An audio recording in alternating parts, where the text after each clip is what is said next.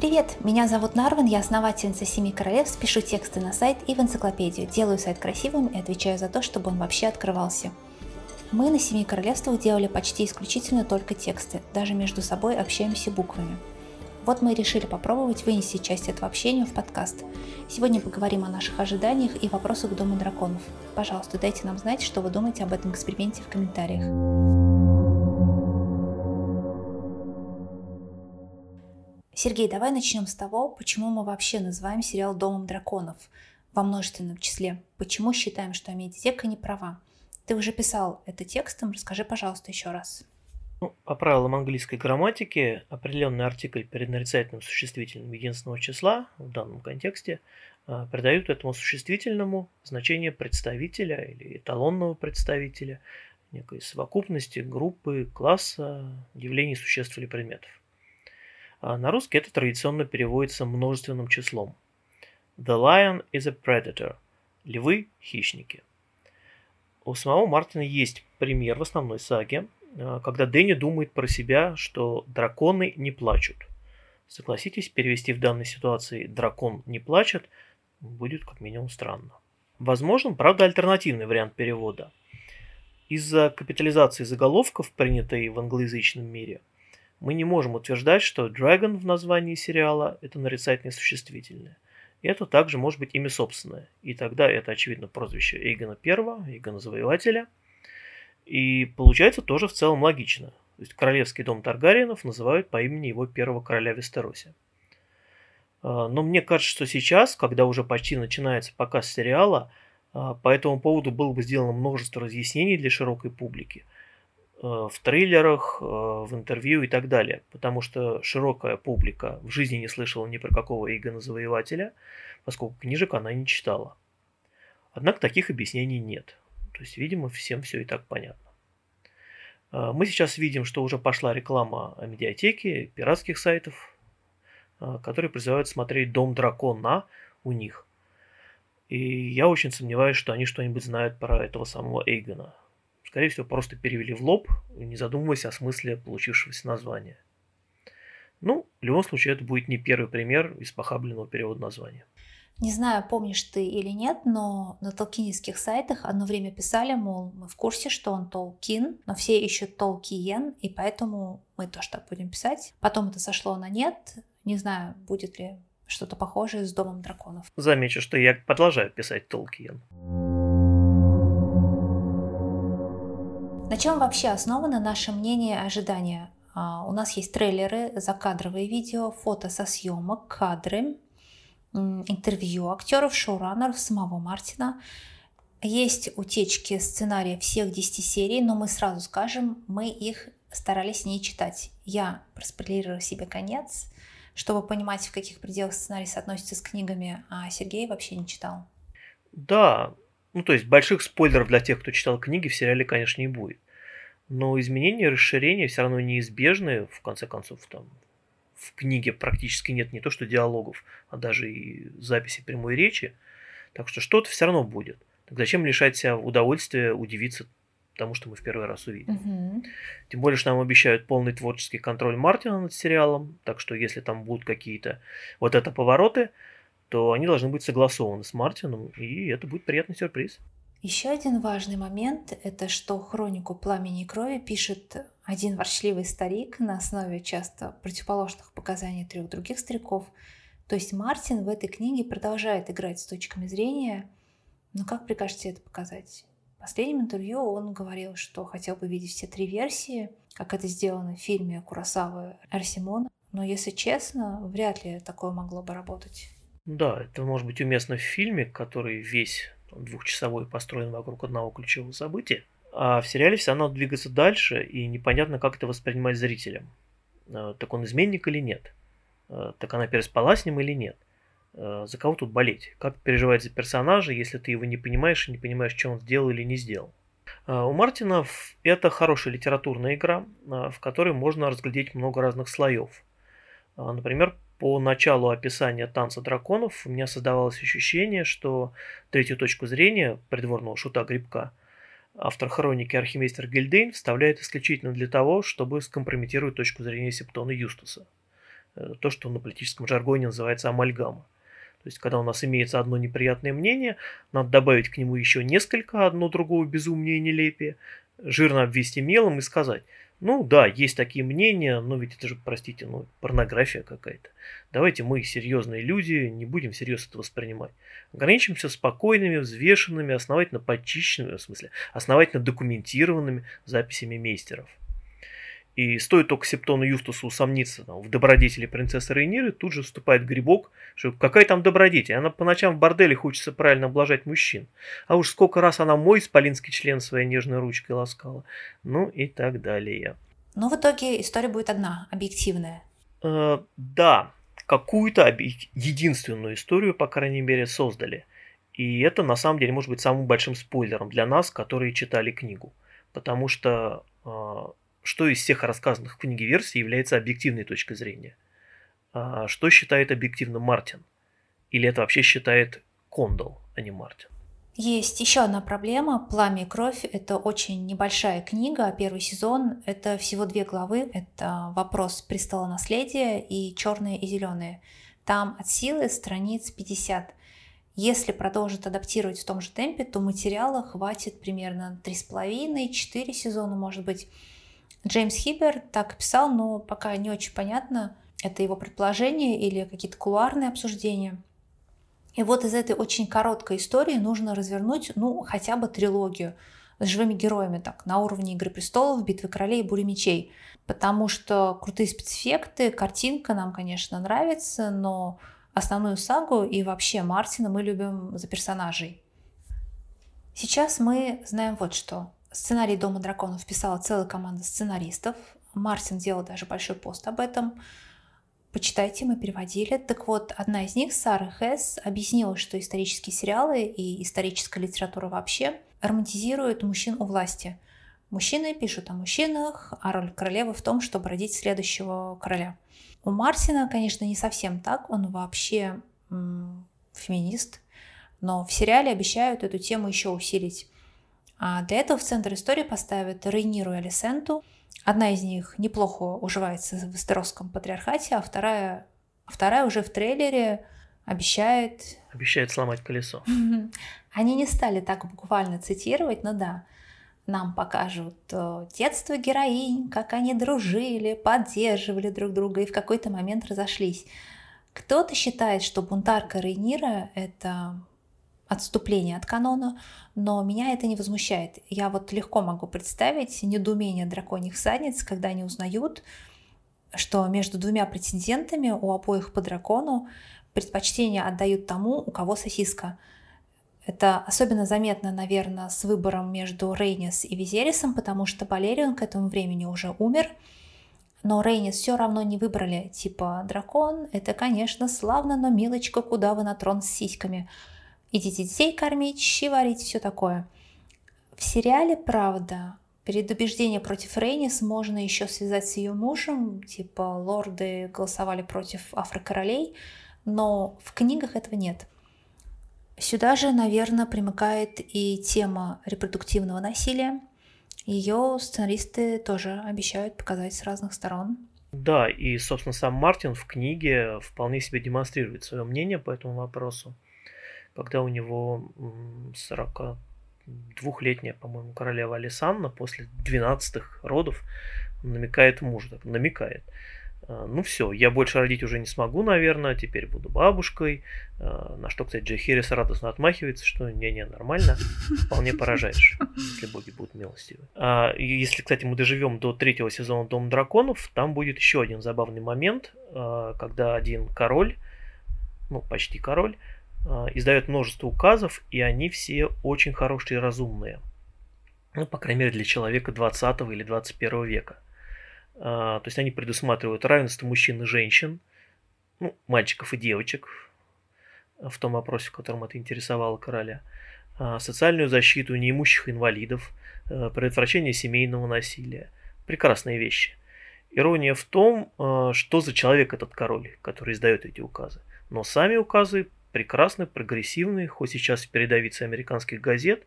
А, так что Мартин все-таки излагает свои взгляды даже в такой вот средневековой по духу книге.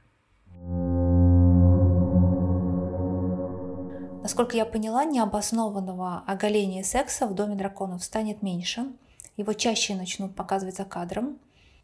Создается впечатление, что сценаристы хотят пойти по пути ответственного изображения насилия и секса, не замалчивать, но и не ударяться в секс-позиции, как это было в «Игре престолов», где там Петер Белиш проводит тест-драйв своих работниц в бордель, нудит пять минут историю своей жизни, пока зритель смотрит, э, как девушки ублажают друг друга. Да, а если бы «Дом драконов» снимали в те времена, когда начинали снимать «Игру престолов», то наверняка мы бы чаще, как минимум, видели, что при выборе одной из трех версий для экранизации, которые, как мы говорили, представлены в «Пламени крови», они часто выбирали бы версию грибка, потому что там очень много всякого прекрасного в этом смысле материала. А по нынешним вегетарианским временам как раз можно быть почти уверенным, что версию грибка экранизировать не станут.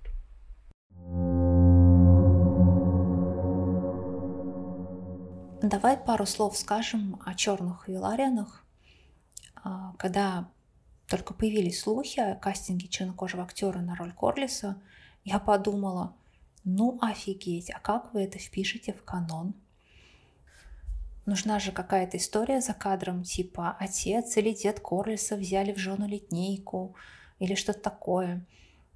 Сейчас со всеми этими закадровыми роликами с черными матросами в белых париках понятно, что ничего объяснять не будут, Просто примите как данность вот такой теперь дрифтмарк. Да, причем сейчас стало еще известно о том, что не только Веларионы, у нас будет э, мистера Орвеля, значимое лицо событий Танца драконов, сыграет чернокожий актер. Э, имя не помню, но это не потому, что он чернокожий. И если помнишь, перед началом второго сезона Игры престолов мы тоже были немного удивлены, когда узнали о кастинге Ксараксану Даксуса. Угу. Это что, в кварте теперь все черные будут? Но в итоге Нонса Анози тогда нормально вписали в мир, прописали ему какую-никакую историю, объясняющую происхождение. А сейчас, похоже, что нас просто ставят перед фактом. Да, в Вестеросе есть чернокожие. Да, и всегда были. Это, правда, возникает другой тогда вопрос, потому что, собственно, куда они все делись ко временам Игры Престолов? У них там тоже были Варфоломеевские ночи или концлагеря с газовыми камерами. Это непонятно. Да тут проблема в генеалогии самих Таргариенов. Мать Завоевателя, мать Джейхерис, они все по батюшке Виларины. А вообще же вспомни утечки о сериале, в котором собирались показать Валерию времен Республики, а, Империи Пепла. Одна из главных героинь а, была драконьей всадницей с черной кожей и седыми волосами, потому что один ее родитель был чернокожий, а другой такой нормативный валериец. Так вот, конфликт состоял в том, что чистокровные валерийцы считали ее грязнокровкой и третировали. Сюда же и черные дети леса из кровавой луны. Короче говоря, у них там в HBO во всех сериалах «Наследниках» эта расовая тема так или иначе звучит, тут без вариантов. Я бы сказала, что нам и в экранизации рассказов о Дунке и Эге можно уже морально готовиться, видеть одного из этих двоих немного не так, как их описал Мартин и нарисовал Миллер. Да, действительно, есть такие опасения. Вообще, на мой взгляд, все эти квоты на так называемое разнообразие, они вводятся очень топорно и оскорбительно в первую очередь для самих меньшинств. То есть шоураннеры прямо говорят в интервью, что введение, в частности, чернокожих актеров в каст, причем не на второстепенной роли, было таким вот изначальным условием. Ну вот нам их вывалили. Ну, тут, кстати, есть своя ирония, потому что Мартин в свое время задумывал Таргариенов как э, сильно отличающихся внешне от населения Вестероса. Это, в частности, объяснило бы их заботу о чистоте крови почему они вечно на сестрах женились. Но тогда Мартин выбрал каноничный, скажем так, фэнтезийный вариант и сделал их такими условными эльфами. А много лет спустя ему пришла в голову мысль, что можно было бы сделать валерийцев чернокожими. Ну, правда, с белыми волосами это все равно был бы фэнтезийный канон, только теперь про темных эльфов. Но у Мартина все задумывалось как шутка, а тут все будет серьезно. Uh-huh. Днях вышло интервью Мартина, якобы он просил шоураннеров Дома драконов не допускать три ошибки, которые были допущены в «Игре престолов». Ты видел, да? Uh, да, uh, во-первых, его возмутило, что Дэвид и Дэн выкинули Джей Херриса второго ради упрощения истории, когда мистер Реймон излагает свою семейную историю. Uh, во-вторых, ему не понравилось, что драконы Дэнни почти не отличаются друг от друга – и другое было еще недавнего интервью, он тоже говорил, что драконы должны различаться визуально. Он столько так тщательно описывает в книгах, и люди должны узнавать драконов прямо в полете, издалека. И еще у него была такая, может быть, даже более личная просьба. Ему хотелось, чтобы геральдика сериала не ограничивалась гербами великих домов.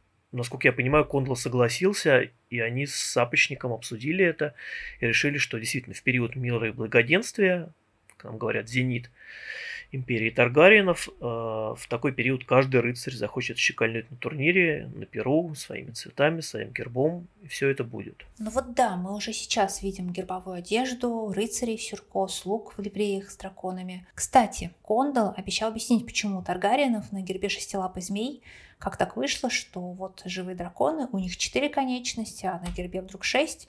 В «Игре престолов», после того, как Мартин побывал на съемочной площадке, герб изменили, передние лапы убрали, и вот теперь нужно это как-то связать.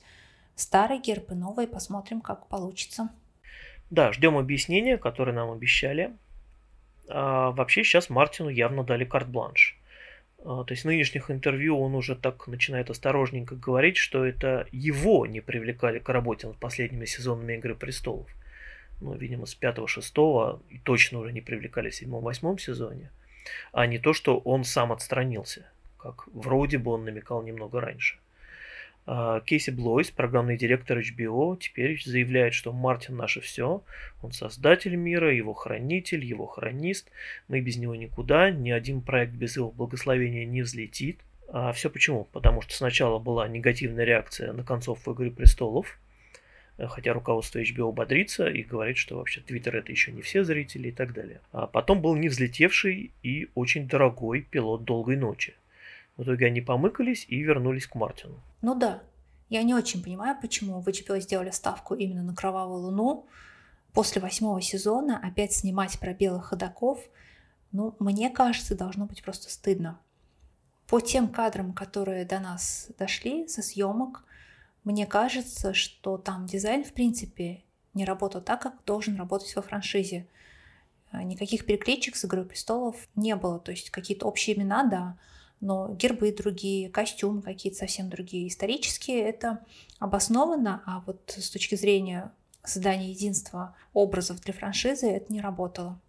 Ну, костюмы это твоя тема. А, расскажи тогда про костюмы Дом драконов. У нас теперь новый художник по костюмам, Яни Темиме. Так вот, понятно, что перед ней буквально поставили задачу связать костюмную историю двух сериалов, поэтому у нее есть прямые заимствования и приемов, и фасонов у Клэптон – Например, объемная вышивка, многие мужские костюмы по крою похожи.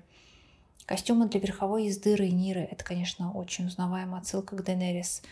Но если смотреть в целом, то голос у нее свой. У нее другие ткани, и источники вдохновения тоже другие. Очень много всего намешано. Например, видим кружевной воротник а-ля у Рейниры. И тут же такой усредненный, если не сказать стереотипный, средневековый дизайн в платьях взрослой Алисенты – но зато здесь есть нижняя сорочка. Видим не только шнуровку, но еще пуговицы и застежки, разные виды головных уборов, шапочки, бальзо. Появилась домашняя одежда, очень много украшений даже у мужчин. А шоураннеры объясняют это тем, что «Семь королевств» до «Танца драконов» были гораздо богаче, чем во времена Роберта. Ну, бюджет у Дома драконов действительно стал больше. Давай я еще пару слов про свой любимый пока что костюм скажу. Это платье Рейнира для коронации. Многие сразу закричали типа «Воу, воу, это Византия, кокошник». Ребят, это скорее чепец а, типа Арселе, но без вуали, чем традиционный кокошник. Тут, правда, нужно сказать, э, что дворянская мода Средневековой Руси в значительной степени действительно продолжает византийскую традицию, а обывательские представления о средневековой русской моде основаны на сказочном образе, который возник в XIX веке – тогда в России начался очередной виток вот этой моды на Великую Русь, и дворе действительно стали носить такое что-то среднее между кокошником и арселем. Появились тиары-кокошники, их так и называют, тиары в русском стиле.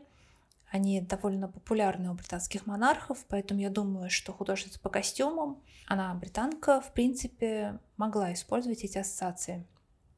Если честно, то пока, кроме византийского воротника, вот этого большого, массивного, и чепца. ничего такого явно византийского я не вижу. Помпезность, символизм в парадном костюме, в принципе, любого периода в любой стране хватает. Но я писала в своей большой статье про Геральдику и буду повторять, пока есть кому слушать. Использовать Византию для Таргариенов очень уместно. И те, и другие находились на стыке цивилизации. Византия на стыке античной и восточной, а Таргариены после звания на стыке валерийской и андальской. Поэтому эта историческая перекличка прекрасная, а для русскоговорящих фанатов еще очень приятная. Ну, честно говоря, я не знаю половину слов, которые ты сейчас использовала.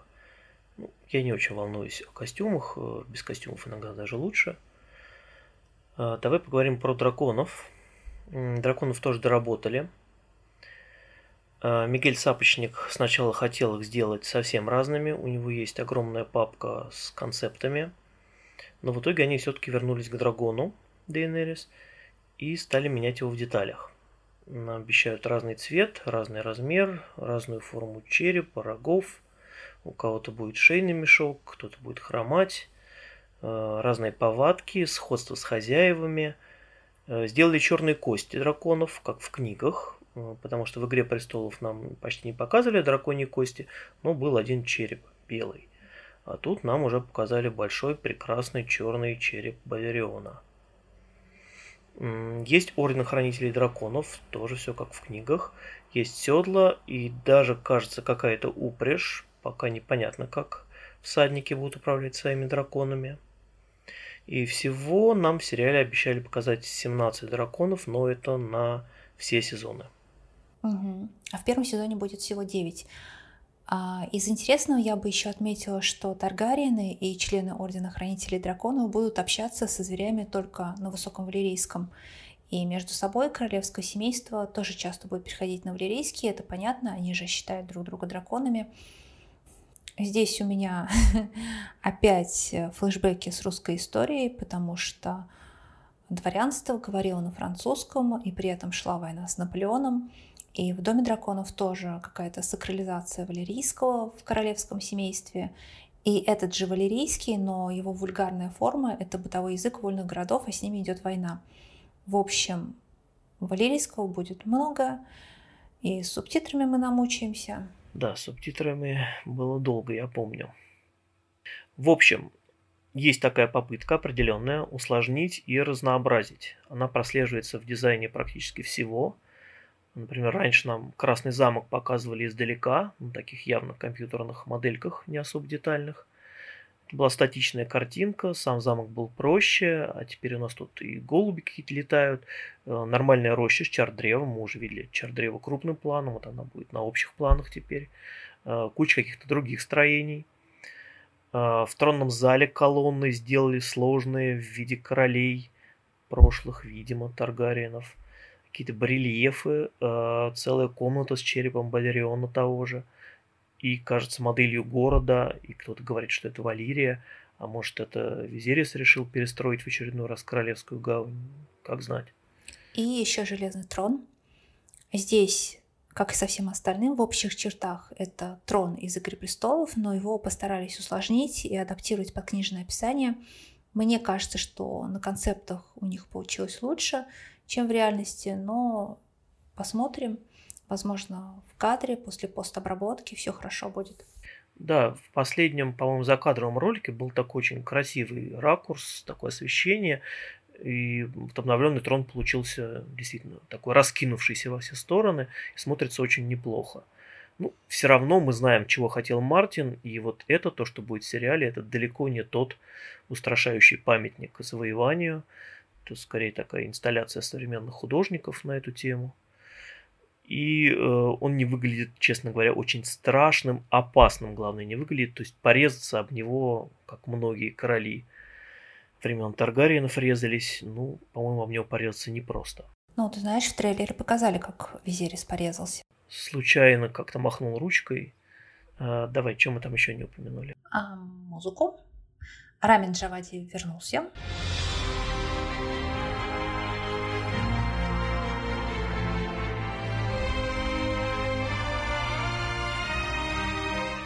Это пока единственный доступный кусочек саундтрека «Дома драконов», потому что трейлеры часто содержат какую-то свою музыку. А здесь уже слышно такое узнаваемое престольное звучание, но немножечко оно отличается. Может, это даже какая-то часть заставки, хотя по слухам вроде бы нет.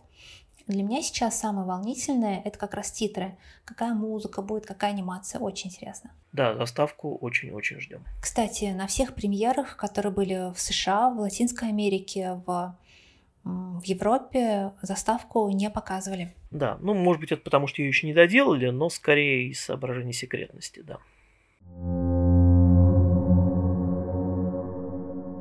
На этом мы прощаемся. Это был тестовый выпуск подкаста семикоролевств.ру. Мы обсуждали свои наблюдения и ожидания от грядущего Дома драконов. Спасибо, что слушали.